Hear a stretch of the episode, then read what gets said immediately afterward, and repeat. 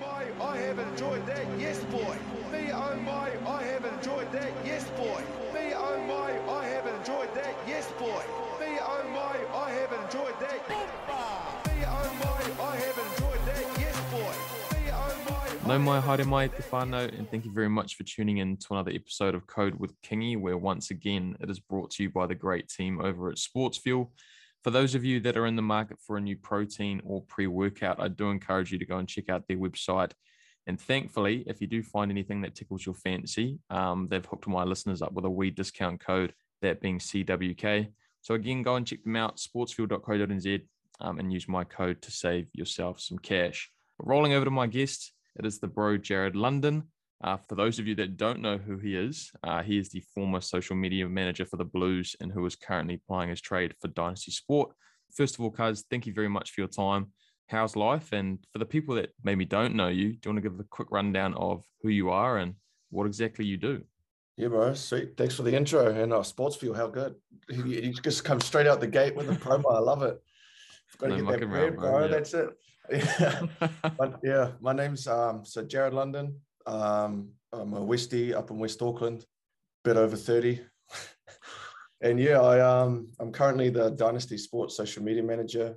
I started there in March. Before that, I spent four years. Uh, I called myself chief antagonist at the Blues. So I was the one who was talking shit in the comments and posting at the Crusaders and just starting shit up. That was me. and then um yeah, before that, I was actually a primary school teacher, bro. I lived in um Sydney for four years teaching and then two years in London before that. And I just um one day, 2017, started recording a podcast with the bro who was from Christchurch about rugby. And we um yeah, just grew from that and eventually found myself where I'm at today. There's a longer story to it, but that's the short. True. So teacher turned social media whiz. Okay. So you mentioned the fact that you started a podcast, but is that where your, I guess, your career began in the social media space? Or was there anything that predated that? Nah, bro, it started with that podcast. Eh? Like I've always like listened to them, like the classic like Joe Rogan and all that, like Flagrant Two and Brilliant Idiots for Charlamagne tha God and that. Like, so Mm. I've always like loved podcasts. And I remember I was listening to an episode and they were talking about how easy it was to start one. And the whole thing was like, just start one. Fuck it, get a microphone, just start it. Start talking about what you like doing, grab a mate. And so, and I'm sure you probably had a similar moment where you're like, oh Mm. man, I can do this. And like, so yeah, 2017, our first episode was on the 1st of March 2017 as the Super Rugby season kicked off. And I remember I was I was teaching like primary school PE. So like not thrilling. Plenty of spare time because like as a as a PE teacher at a primary school, like you don't really have to do as much report writing or planning. Like it's a sweet gig. So like Yeah, you're the you fun guy. um, yeah, you get home at like 4 p.m. and I'm like, what am I gonna do to like I gotta do something. So started um yeah, we started talking about the 2017 season, the Lions tour was coming up, and um just grabbed like a this black blue Yeti microphone for like 150 bucks, got a free account on SoundCloud, used GarageBand, and we just hit record. Idiots, we put it on. oh, I probably shouldn't say. I think you could still find some of our episodes, eh? Those earlier ones. Oh man. Um, and we would, yeah, we just talk rubbish, no plan, off the cuff. Just it is what it is. If we said it, we said it. Yeah. And so then that's that's where all the social media kind of stuff started. Dip the toe in the water, just talking shit about rugby. Mm. So you want to make start a podcast, and as someone like you said who started his own podcast, uh, I started mine 2020. Funnily enough, I, I'd, I'd had this whole thing in the pipeline for ages, but I just never bit the bullet because you know all the sorts of anxiety and fears. Oh, who's going to listen to it? Everyone's going to take the piss out of me. Ruddy, ruddy, rah. But I was actually going through a bit of a blip in my life, so it was like it was something for me to pull myself away from all the stuff that was bogging me down and um, as you'd know, like when you get into a passion project, you just end up rolling. But how did you gain traction? Because that's the most Yeah. difficult thing I think for anybody. Like for me personally, like a lot of the stuff that I do, um, I'm at the mercy of my guests sharing the show, so that way it sort of boosts my Mhm. audience. And I try to do a bit of social media stuff here and there, you know, with different sort of graphics. But 2017 is real early, and um, I'm not sure if you were adept with Photoshop and all the other stuff at the time. So how did you go about marketing yourselves and actually Uh-huh. putting your names out there? that's a very good question. Um, we, yeah, we did a podcast.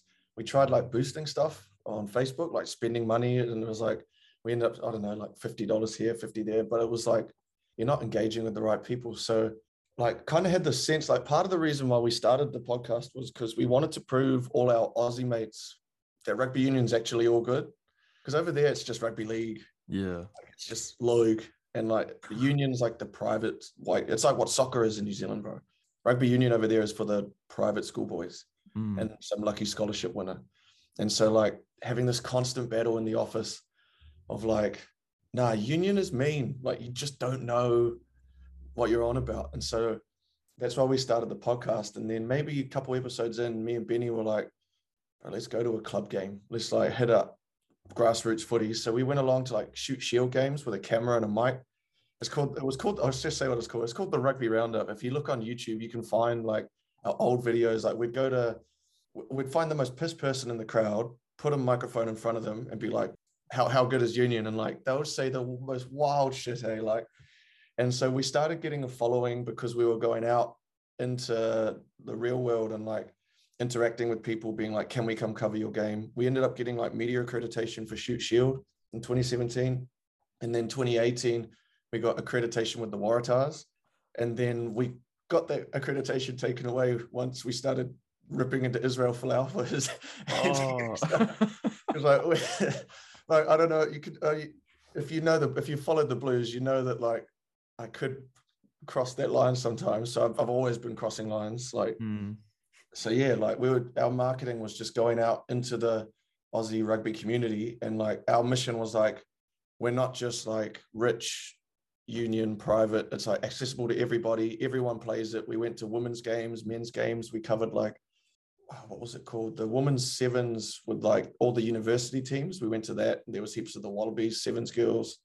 We got flown no we didn't get flown. We got hosted. We drove out to a town called west wyalong which was like seven hours in from sydney and it was like their ladies day and they put us up in a hotel and me and ben just spent like the, the whole night with this random club in west wyalong in the rural outback like red dirt new south wales they had like one wallaby from there um oh, i can't remember his name but they were super proud super proud of this one dude who came out of west wyalong club Ah, i can't remember anyway um yeah bro it was wild so yeah our marketing was just like get out there do it and then the other side was we started just making memes about rugby and like no Photoshop. Like we had like apps that were like face remover and like you could copy someone's face and put it in on something else. And like, yeah, like just using the most basic things you could think of, like meme generator.net, like, and just like cropping it so that the meme generator part on the bottom corner was not in your post. So like it Mm. looked like we'd made it, like just stuff like that. And I I think it's because we started around the same time that YKTR did. Yeah. And like um there's also the Pig Athletic up in Brisbane. Like there's all these podcasts in uh, Australia um that we all started around the same time and they're all like hissing out those guys are doing mean. So I'm like, oh, what would we have been like? Yeah, because our whole thing was like we're we're Kiwis in Australia, so we can take the piss out of everything. And like people kind of were a bit more willing to hear from Kiwis talking about union rather than Aussies in, for some reason. Uh, yeah. Listen, I mean, the Australians are the worst because they just they're not even apologetic about their bias. Um, and uh, just just on a little side note, bro, it's interesting that you say that you know you didn't have the likes of Photoshop to create the memes that I guess what a lot of content creators use today. And it's probably one of the biggest hurdles for me is that um, when I go into producing content, I want it to be so perfect, you know, because I, I look at this like as my yeah, like my little passion thing, and I everything that I want to come out, I want to just down to the finest detail be correct. But it's funny that a lot of the time, like you said, like use like some meme generator where you've still got half the background with whatever crops that you've done still in it. But that's the stuff that pops off, eh? Like it's it's real interesting the social media space. So could you maybe run through some of the learnings that you had over Yeah. those first initial years um, with the podcast and with the meme creation that could help out fellow content creators? Yeah, bro. I um from early on, like we didn't really like we're not professional. So like why am I trying to look it, you know? Mm. Like, I think the the the thing that people appreciate, and I, I still believe this to this day, is what this was my like philosophy at the Blues as well, was like it's authenticity over anything else. Like, don't try and polish it up if it wasn't that way when it happened. So, like, if I'm sitting on the couch watching the Highlanders uh, be the first team to lose to an Australian team for years, as we were, and like you think of a meme, just make it, get it out, because social media has only got a lifespan of like eight hours, bro. So, like, is it worth the time that you're putting into it for it to be living in the social media world for eight hours? Or like there's that little there's a leeway like there's a line where it cuts off. It's like okay you've spent too long on it for how long it's going to exist. So just get mm-hmm. it out. So there's the amount of effort versus the amount of exposure. And then there's like a good idea is a good idea. It's going to pop off if the premise is solid. So like a meme. If the meme's funny it's going to go and sometimes the fact that it's trash looking is even funnier. Mm. Like sometimes you see those pages where like they've got a Getty subscription and they their meme looks like real perfect and like real high def, and you're like, uh, sometimes it's funnier if it looks like you've screenshot it. Like yeah. yeah, I don't know how that helps to like promoting like the podcast. Like Al, like when you make your, uh, I see on your podcast you got like the the tip, like you got your um cover photo, right? Like you got mm. your style that you do. When we did ours, like we'd literally take a photo with the person and like the caption would just be whatever we wanted to say. It's like that's like another algorithm thing. Is like if you've got a lot of words on a post, the yeah. algorithm thinks you're trying to advertise. So say it in the caption is probably the other thing that I took. Handy notes, bro. Handy notes. Um, so Aussie initial couple of years, you somehow find yourself a home um, with a media accreditation for the hmm. Waratahs. So, was it off the back of that experience that you found yourself back in Auckland with a gig at the Blues? Like, did they poach you, or like, did life take you back to Auckland? Yeah, how did that all unravel? Well, the Waratahs one wasn't like I wasn't working with them. They just let us into a game to like. we were like the first group of podcasts video vlog things in Australia to be let into a Super Rugby game. And like they let us go to the members' lounges and we're interviewing people. But we had this dumb idea. We got a big king size bed sheet and we painted our logo on it in black paint.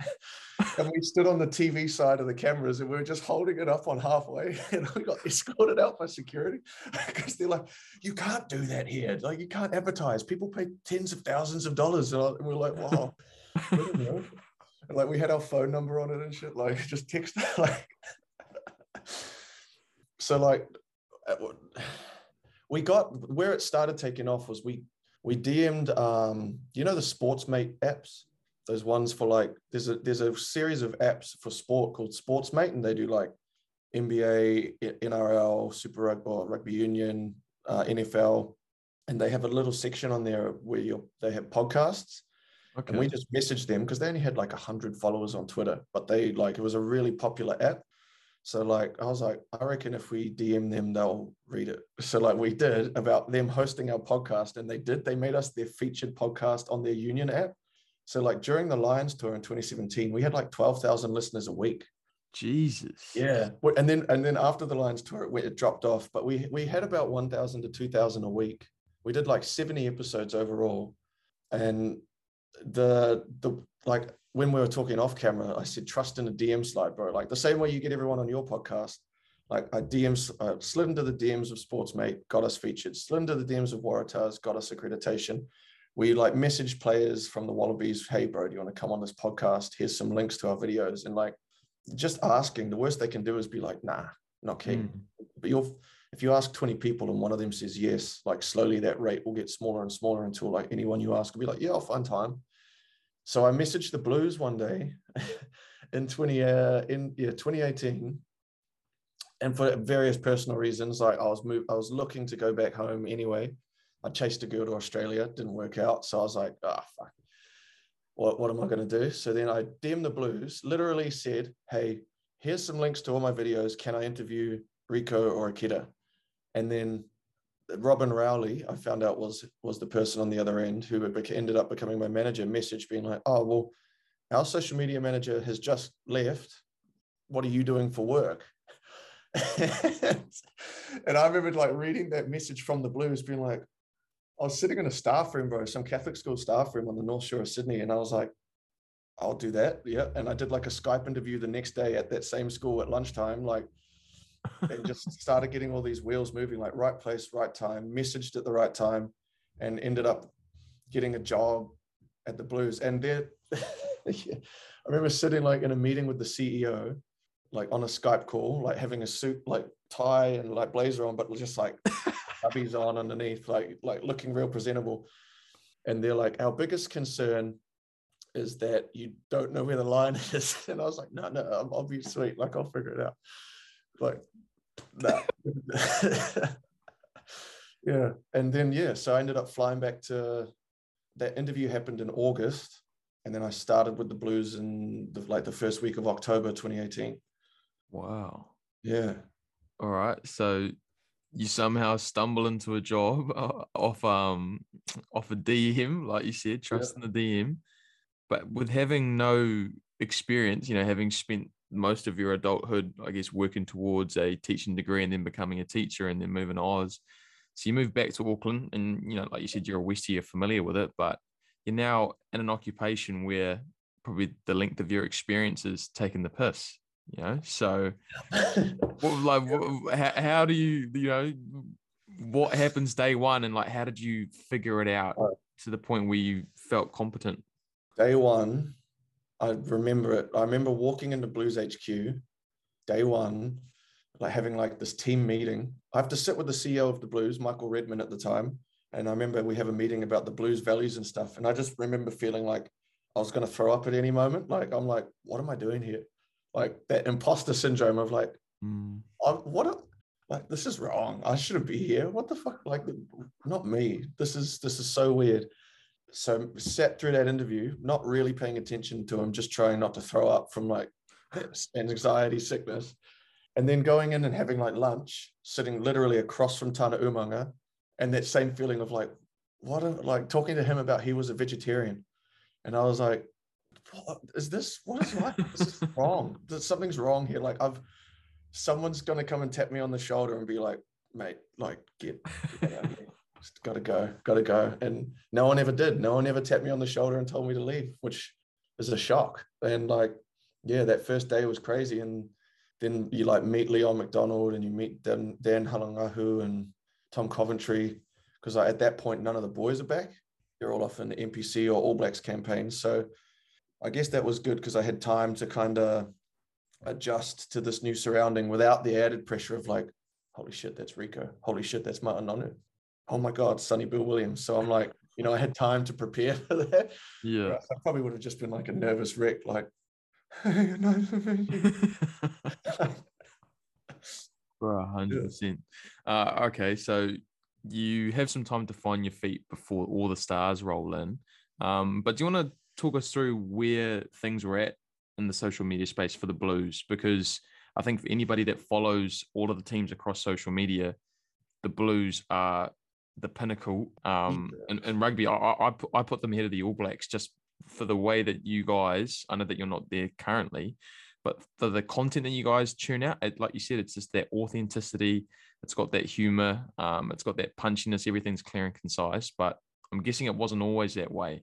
So mm starting from day one, like what was, how did you see it? And then, yeah, what did you apply from your time with the rugby roundup to, to again, you know, build that traction? Because I guess you've already got a fan base, but then it's, yeah, I guess changing the themes and, yeah, the channel. Yeah, you've kind of, you've, you're pretty much on the right track, bro. Like, like I said, from Rugby Roundup, I knew that we were getting traction because we were being authentic and real and like representing like the actual community of rugby union in Sydney. So I was like, well, it's got to be the same in Auckland. Like I remember thinking because the Blues, I don't know if you're familiar with the Blues history, but there was a period where they weren't good. there was like this brief period of 19 years. and I remember walking in after it was 2018. That season had finished and they'd won four. And like my first thing I had to do was sell memberships and like it was like putting my hand in a mousetrap every morning like okay like hey do you want to buy a membership like you don't have to. Why do you have to say it that way? Like people are just commenting like, "Why would I waste waste money? Why would I do this?" So Mm. it's kind of like, okay, people don't want to be sold to by the Blues, uh, and I was thinking like, well, we're not really that authentic. And then looking around everyone else, like it, everyone was pretty much just a Briscoes catalog, bro. Like everyone was like, here's our sponsor trying to sell you a match day ticket, and here's our full time graphic with the score and our sponsors, and here's our team list with all of our sponsors, and like here's a training gallery with a sponsor logo on the bottom. It's like this is actually looks like I'm flicking through a magazine that I don't particularly want to read. And it was the Mm. same for every team, like every team. And uh, we can talk about which teams were the worst later, but like, so I was like, okay, my first job is to like change the face from being ads to like the, the players, because that's why people watch, because they want to watch these players. And if I can make people like the player, they'll, even if they hate the Blues, but they like Rieko, or they feel like they know Rieko, like you'll be more likely to give them a chance or you'll follow because like, hey, we've got Ma'a Nonu and no one's ever had access to Ma'a Nonu like this before where you can see him doing a bench press or you can watch him running up a hill. So I was like, that's just what I'm going to do. I'm just going to show people who follow the blues what we're up to all the time. And that's essentially what I did for four years was I just hung out with the team for four years with a camera and just put out the most interesting stuff that happened. And I think that I think we were the first team to let that curtain be lifted. Yeah. And that's credit to like Leon MacDonald because like a lot of coaches, I imagine at that time were like very secretive. Like you, you can imagine like the All Blacks don't let people go watch their trainings. They put up Mm. those walls. And so like it took a bit of time for like I remember one time Dan Halangahu who was like, you got to take that story down because you showed a line out move. And like I remember being like, ah, like okay, that's why coaches don't want to open up because they might see like a launch from a scrum or like they Yeah. might see a backline formation that we're going to use on the weekend. So like learning what to show where the opposition.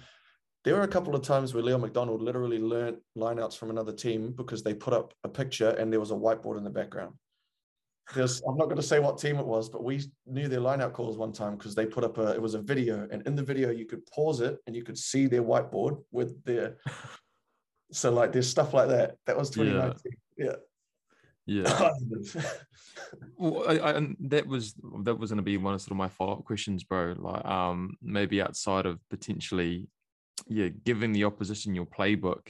I can only imagine, like at that time when social media was still, it was obviously like big, I guess, like in the states, but you know, like anything in life, when it comes to New Zealand versus the rest of the world, we're about ten years behind the trend.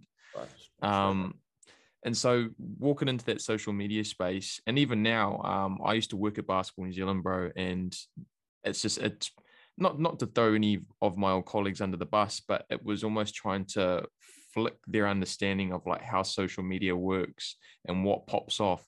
And like yes, like you said, there is a line that sometimes um, if you do cross it, there is the potential to have blowback, but there's also the potential to actually like blow up your own audience and actually like build that traction. So, how much toing and frying was there when you first started your job? Because, like you said, you had the rugby roundup and you're not um, accountable to anyone. You know, like everything that you do is just to blow back on yourself. Whereas now you're dealing with a brand and an organization. So, did it take much?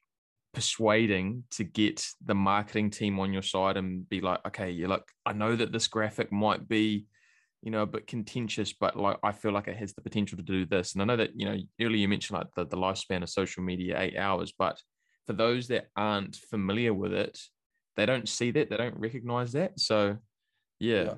How, how did that whole conversation work? Or was there was there any pushback to begin with? Yeah, there was for sure. There was, and there was also like I wasn't even pushing that hard to begin with because like I was still trying to figure out where I fit in, and you know, like I'm just here to promote the team. Like I got to do my job real well. And that first 2019 season was it, there wasn't so much personality, and that's because I wasn't that comfortable, and also they probably weren't that comfortable with like uh, we still only won five that season, like yeah, I remember we had four games in a row that we won. We beat the Highlanders and Chiefs for the first time at home in like years, but we still only won five games total. So it was like a disappointing season. Like we didn't really, we hadn't earned the right to have a fun, if that makes sense. Like fans Yeah. wouldn't let us have fun, but we were peeling back the curtain so that they could see the the human side of the Blues. um, it wasn't until 2020 when I started like once I'd been in the role for a year and a bit, I felt comfortable and the team was comfortable with me. They trusted me. The boys knew me, coaching staff knew me, and the like the marketing staff knew me too. That's when we started, like you said about America. Uh, me and Jamie Board, the graphic designer, so he he was like the wizard who did like all of our billboards and members merch, um, like all the cards and lanyards and flags. Like I started asking Jamie to help Americanize our full time, our team namings, all of that stuff. Like let's get rid of all the sponsors and just make it really like cool looking. Mm. And then the boys kind of responded to that. They open up more because they see that we're making social media look cool. And then we still lost like our first two, three games of that season, but then we beat the Bulls in Pretoria. And then we went on a run of like six games or seven games going into before COVID hit. We're, we're on like a five game winning streak. And we started to have a bit of swagger and like Hoskins had debuted and he was scoring and like Sam Nock was on. And like, so all the boys suddenly had like the swagger about them. And then it was like, we beat the Hurricanes in Wellington. And I remember I did a caption and I was like, I'm just going to fucking go. Like, I didn't ask anyone. And I was like, um, today's forecasted hurricane has been downgraded to a light breeze. And that was our full time caption. And like people were like, yo, like it went wild. Like, I love this chat. And I was like, oh, man, like I want to do that more. Like it went yeah. off. And then we played the Lions and we carved them up by like 40 points and then lockdown. And that was like up until up until lockdown, we kind of had been um, you know, we're starting to open up into being a bit more out there. And the Chiefs were the only other team for that whole time I was at the Blues from October 2018 till then who had like a decent social media presence. Shout out to April Yarworth. She's now at um, Netball New Zealand, but her and I were like rivals. It was like uh, frenemies because like she was Chiefs, we hated Chiefs, they hated us, and like mm. we kind of commented on each other's things and we had that banter going. But all the other teams just still looked like Briscoe's catalogs, man. Like the worst was the Crusaders. They were the worst. Like they just had like ads about mobile, ads about Hyundai, ads about this, and a full-time graphic. But then in lockdown, the Chiefs, I think it was such a bad decision on their part. They got rid of April. So then they started operating without a social media manager, but the Crusaders hired Jack, this guy called Jack Ryan. I think that's his last name. Sorry, Jack. And he's like a gun photographer, videographer. Like all of a sudden, like almost overnight, the Crusaders looked really good as well as being a good team. And I was like, shit. like, here's my like I was like, so April had to move on, but then Jack come along and he made the Crusaders match kind of like what you would expect the best team in New Zealand to look like. Because up until that point, they were like, what did you, why would you follow it looked so boring. Yeah. And, then, and I, I, still personally think the Hurricanes haven't caught up. like they're almost there, but like still, like still learning. But that's also like, yeah, I've forgotten the question, but yeah, teams kind of prioritize social media differently. They didn't quite see the value of it. Crusaders switched on, Chiefs switched off, and then um, Highlanders and Hurricanes are still working at it, I think. Mm, it's funny that you mentioned the Crusaders and then yourself, who are probably the two best at the moment. I still put you guys ahead. But it's just funny, like when you think of the Crusaders and like you know a well-oiled machine and you know very proper, and that's what their graphics like. It's very sleek, like. But you know they've obviously like done really well to align their social media presence for the way that their team operates. And then, yeah, I guess with the Blues, I mean, you guys are a well-oiled machine as well, but there's probably a bit more unconventionalness to your type of play. You know, like the, yeah. the way that your players express themselves, like your Rieko your Hoskins, your Sam, they're a bit more knockabout. But I guess rolling on to one of my other questions, bro, like when you talk about that um, that relatability, and you, you touch on the fact that it took you about, probably about a year for yourself to feel comfortable in your position, um, but then also to have the players have the buy-in because I think like um, I was mentioning off air to you, bro, whenever I have guests on, you know, it, it is it is pretty difficult to try and make them feel comfortable through a mm. screen. And you know, with a lot of rugby players, with the way that they're media trained these days, they're not, I guess, encouraged to express themselves verbally unless they are um, confident with it, or unless you know they've been in the likes of the All Blacks camps where they're. Or put it this way, I feel like the the best talkers are more you know your senior guys, and that's because they've been around the track. They've had to be thrown in front of press conferences. Um, but I guess that's probably the the difference to where I see league and union um, mm. globally is just the the way that leagues marketed and the way that they encourage their players to actually like be themselves. Whereas yeah. here, I think for rugby full stop, not and this is what I'm getting to the blues, guys aren't, but I feel like you and your team when you were there did a really good job of making the players relatable. Like you said, um, you know, while the Blues weren't very good, if the team, if with the fans like Rieko, that's a way to, I guess, sort of bridge that gap between player to fan and fan to player. So, yeah, was that sort of like you said, the front of mind for all of your content moving forward? You know, it's like if we can put the players at the forefront, everybody else is going to follow. Yeah, that was that was exactly what my whole thing was when I first started. Was like players first. If you like the player, you can't hate the team as much.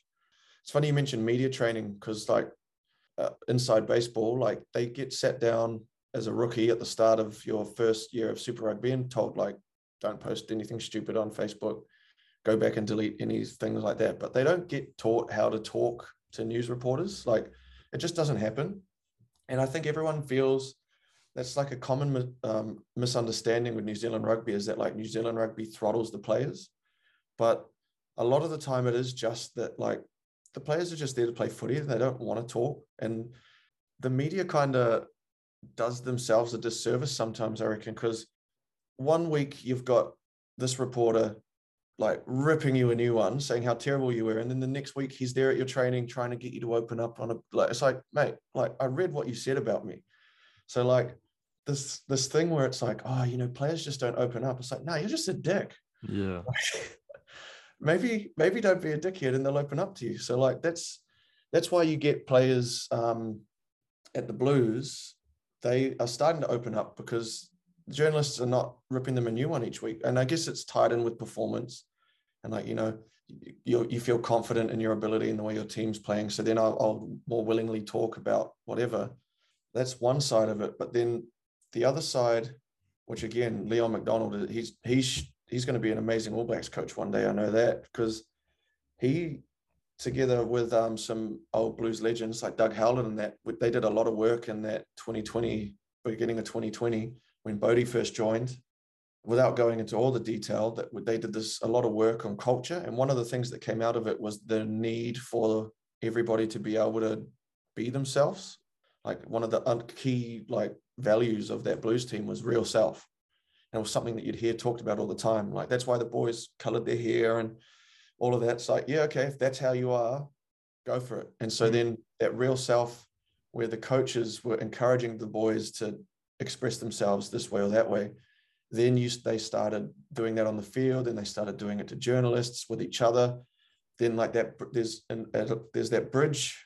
There used to be a bridge between the front office and the team, and then even that started to close up. Like it felt like our marketing manager or memberships manager could go and talk to the boys in the team, and there was like a lot of camaraderie. Mm. We all mm. eat lunch together in the same room, and like it's like there's no separation. Whereas since I've finished with the Blues, I've gone to other teams, like especially the NRL's bad for it, where the team doesn't even know the name of the person taking photos and posting of, of them. Like there's no, there's not, there's not that real connection. So like, yeah, the, the media training thing I think is a misunderstanding, and as well as uh, Rangi doing a lot of work to get the boys to express that real self getting yeah because that's that's the thing that people want to see. They want to see what this player actually is like and what they actually think not what is going to be the safe thing to say. And I, I think the boys it's slowly starting to filter out. Like brad weber he's amazing on camera. Love that dude. He like he says how it is. Like it's wicked. And then um like ash dixon and aaron smith as well those guys and Ardie as well. Like you're starting to get people who are like opening up more on camera, which is mean.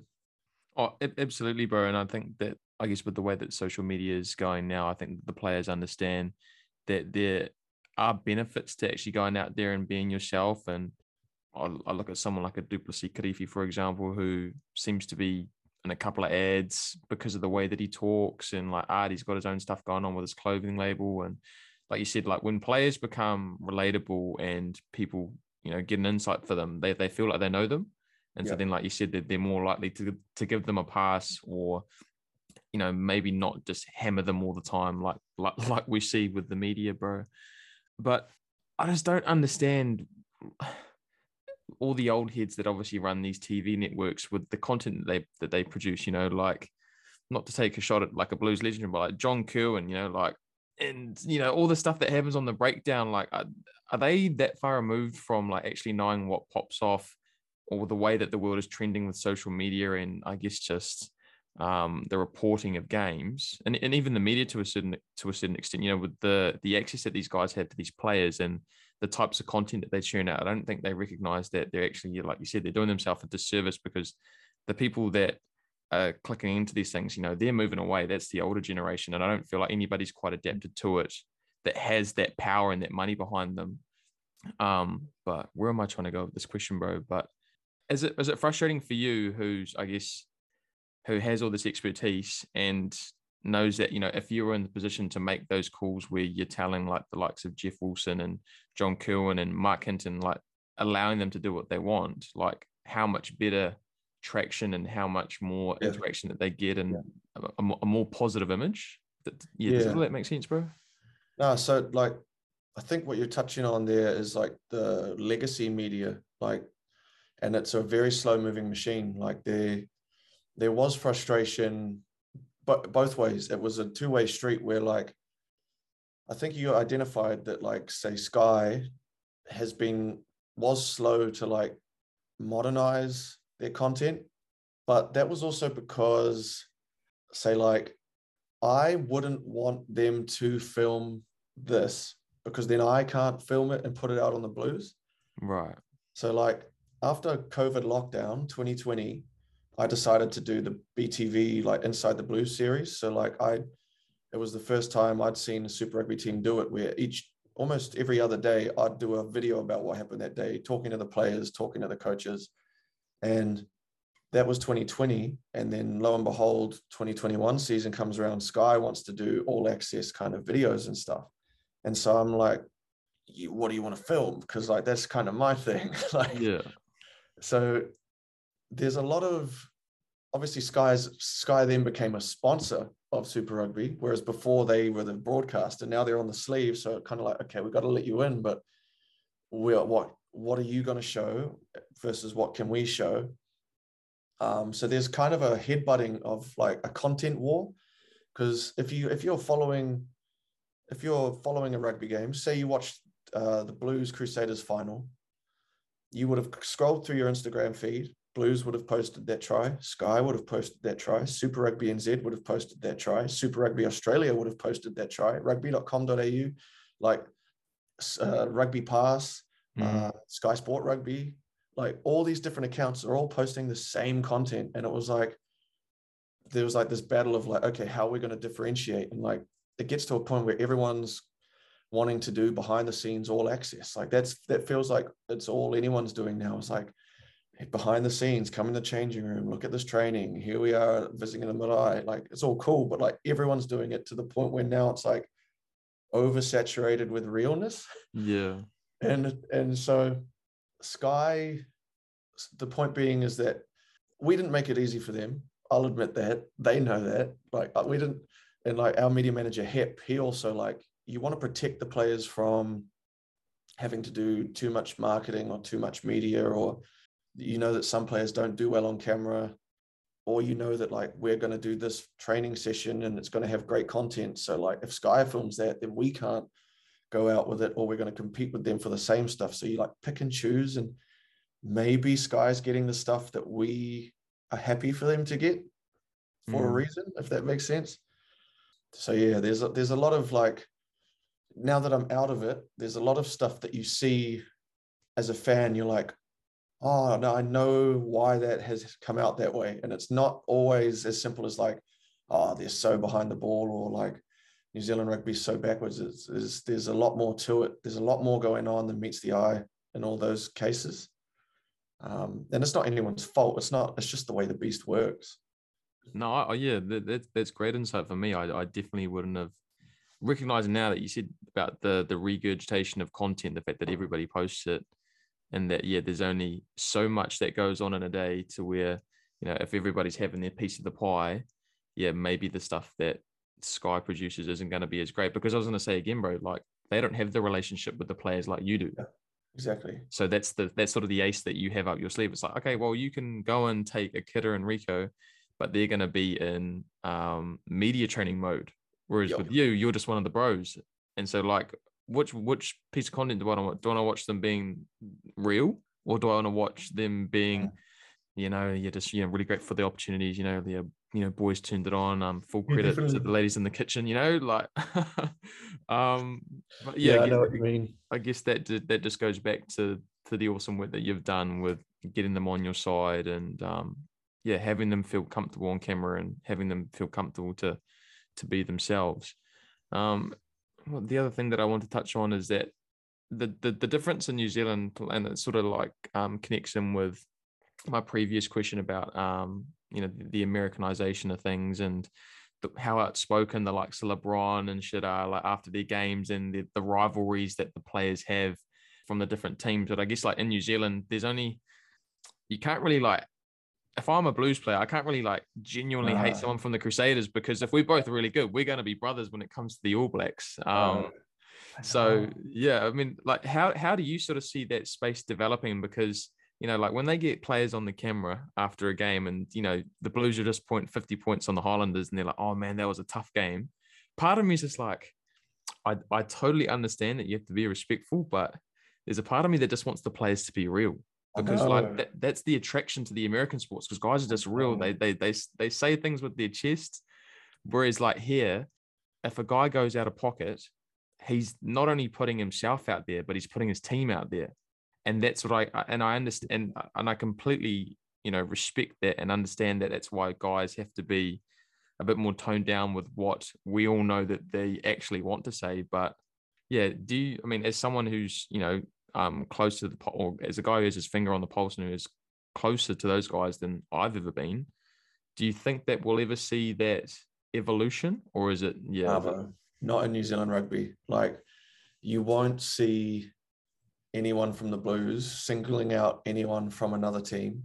You won't even hear like I don't think I don't think it'll happen individually because you don't have that same even like provincial loyalty anymore. So like yeah, Blues isn't just Auckland, Northland, North Harbour. There's a lot of guys from around the country, and same as Crusaders. And I mean, the fact of the matter is, Auckland's got like one third of all registered rugby players in the country. So if you look around the NPC, there's like 150 players from Auckland in all the different NPC squads.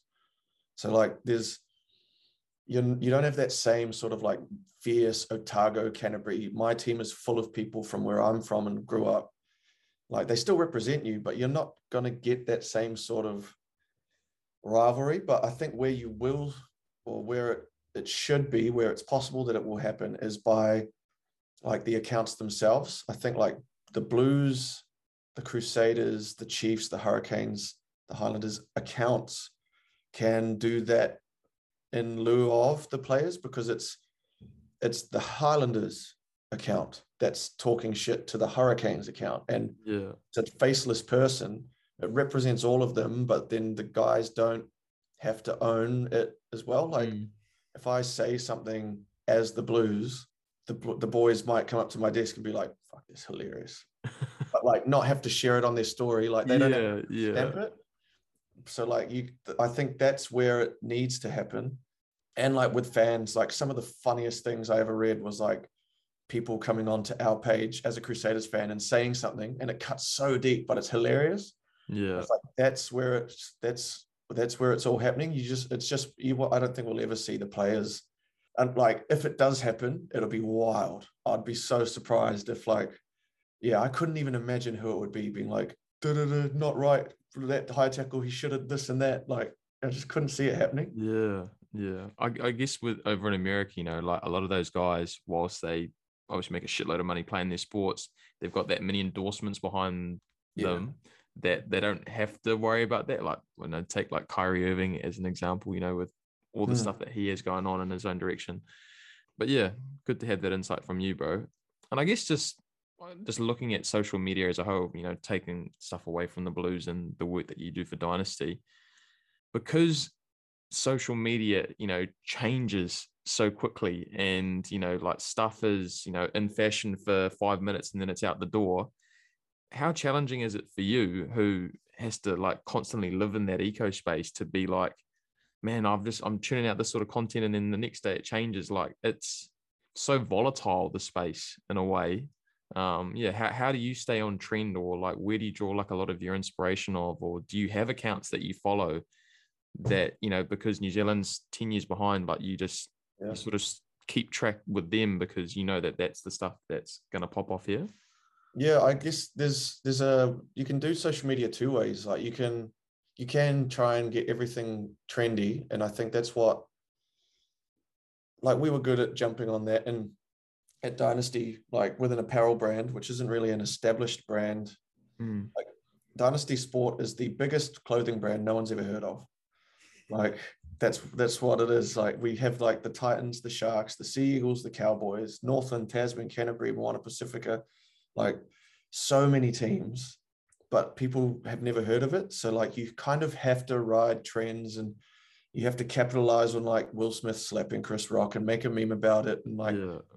so you that's that's one way that people play it but people get caught in the trap of that's all their social media is is like what's trending what's the current tiktok sound what's the current lens flare on my reel. Like everyone's doing the same shit. Yeah. that's the trend. And so by everyone doing the same stuff you don't stand out. So like you you can jump on trends but at the same time you have to have your own tone of voice and look. Like so people if they see this post they know it's from you. Like oh that's that's yes that's a will smith slapping chris rock meme but i can tell that it's from that account because of x or y like i'd always try and photoshop on a blues jersey or something like that you know just make it a bit more bluesified. And like with dynasty like i'll do the same. I'll put the logo on on the clothes or something or um but yeah far less memes these days. But yeah just trying to get that balance between writing trends but also finding your own brand look and feel. Like that's what i'm working on with dynasty at the moment is like how are we gonna it's not it's an established brand in that it's been around for five years but it's not an established brand and that people know it whereas with the blues i came in onto a brand that had 20 odd years history and i could kind of jump on a following already and amplify it this other one is kind of like i'm finding out exact I don't really know the answer to your question, bro, because I'm trying to figure it out. Do I jump on trends with Dynasty or do I make our own brand? Is it a mixture of both? And what is that mixture? Like I'm only four months into it, you know? So I think that's why I took it because I, I like I did it with the blues. I changed. That sounds real. Oh, fuck it. Yeah. Like I changed the way social Hmm. media was done in rugby. So can, can I do something similar to the apparel space and compete with the likes of Nike and Canterbury and Puma Footy? Because at the moment I'm looking at them and I'm seeing the same shit I saw in 2018 with Briscoe's catalogs on on Super Rugby accounts. It's like, oh, okay, there's space here for a brand to be authentic and genuine and represent the people that are wearing our clothing and and not do it in like some cheap gimmicky woke way where like, hey, look, we're going to change the color of our logo for a, a month. It's like, no, we can actually we can there's a there's a way to do it. I haven't figured out how yet, how to do it in a way that resonates, but it's it's gonna come. It's coming.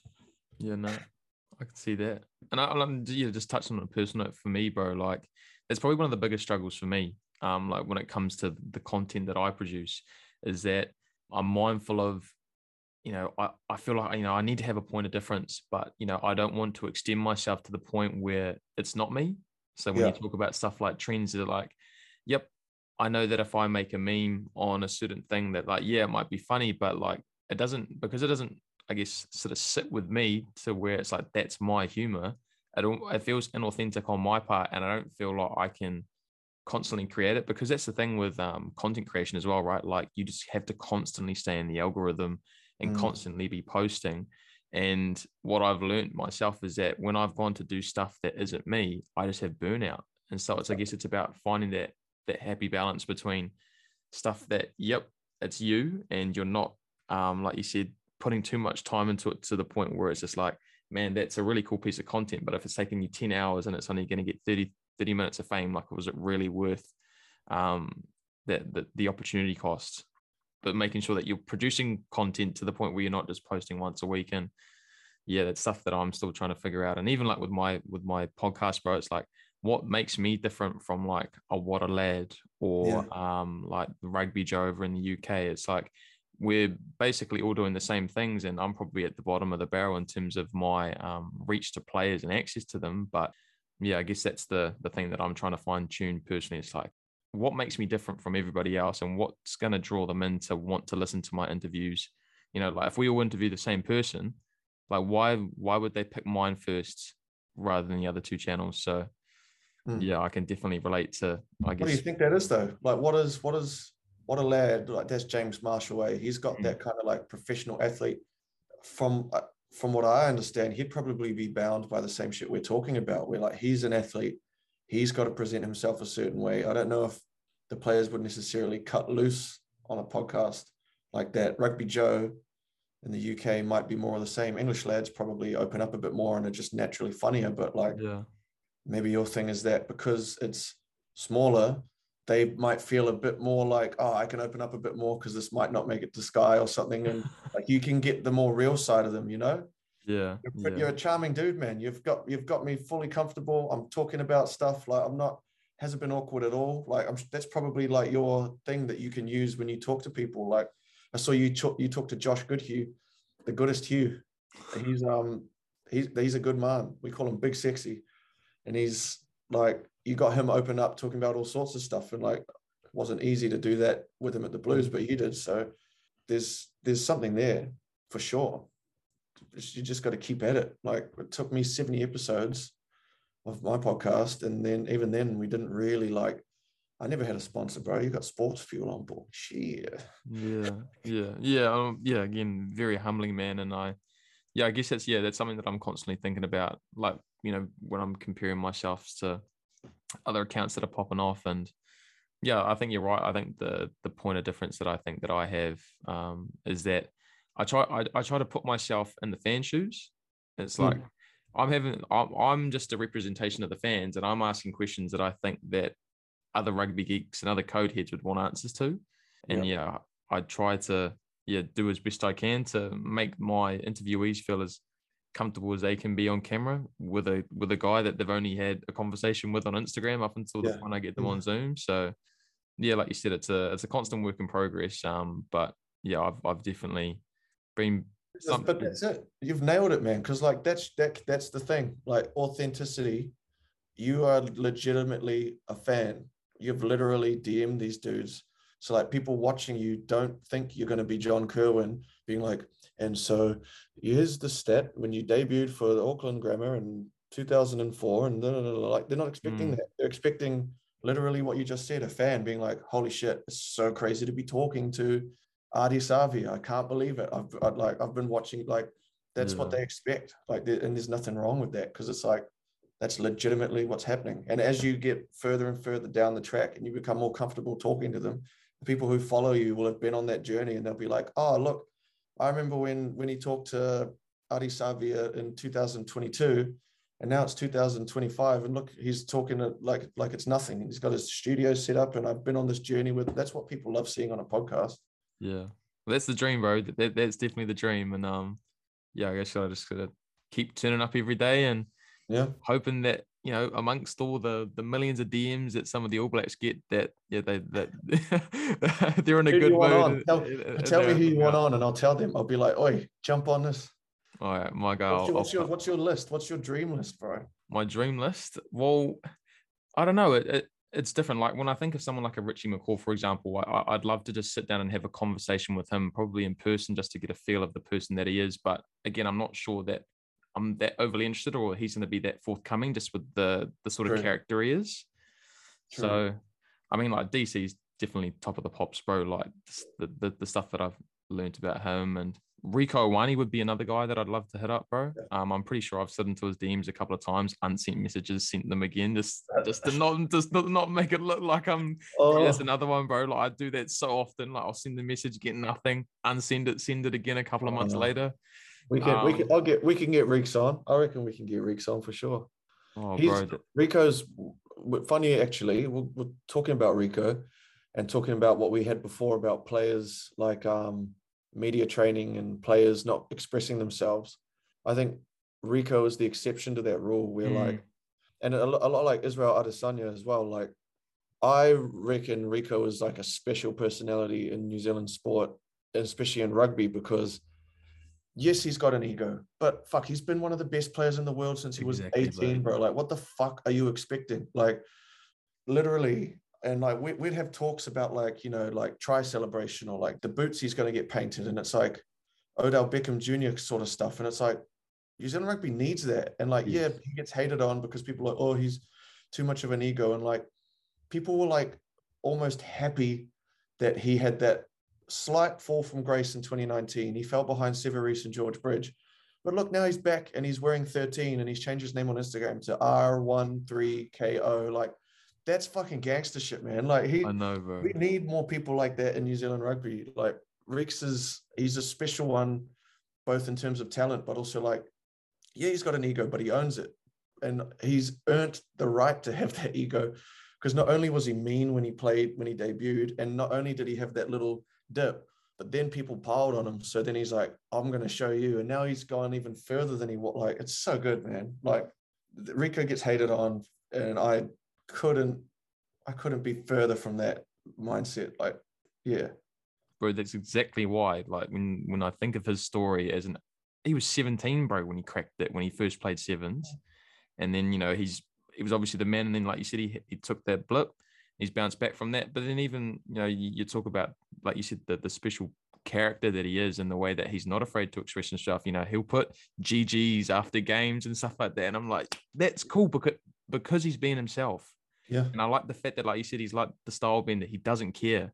Whereas I, I feel like a lot of maybe it's not to the point that the guys don't care, but they don't they don't want to welcome any backlash. Whereas I feel like he gets fueled off it, bro. He probably I Uh, don't know. He strikes me as a guy who looks at his Instagram comments and like, oh, that hater, you know, I'm gonna screenshot this and then chuck it up after I score three tries tonight. You know, like yeah, I want to know where that comes from, and especially like in contrast to his brother, who seems like a, you know, quite a softly spoken, just giant. You know, just that that differentiation and stuff like that, bro. That's that's all the stuff that interests me. So, man, if you could if you could help hook that up, bro, I would be forever in your debt. Rieko, come on this podcast, bro. It's good fun. Uh, next question, bro. I know we've gotten that's the, the these are the, these are my favorite types of conversations to have, bro. While I do have a line of questions and it is good to have a structure, I do like when I go off on all these different Right. branches. But bringing it back to, I guess, um, round this up, bro. Um, social media. I know we've gone over it. It's a it's an ever changing landscape. Like if you think that you know how things are going to be tomorrow, like you're probably going to be wrong. But with all the experience that you've had, you know, going from starting your own page and podcast to being with the Blues and trying to change a narrative with you were trying to change a narrative with Dynasty Sport. What advice would you give to a fellow social media specialist or a content creator that's, you know, either starting their jersey journey or going through a blip at the moment or have hit a wall with content? Like when you find yourself in those stages and even reflecting on the learnings that you've had, yeah, what would you put in a book to help guys through those through that initial startup period and the tough times?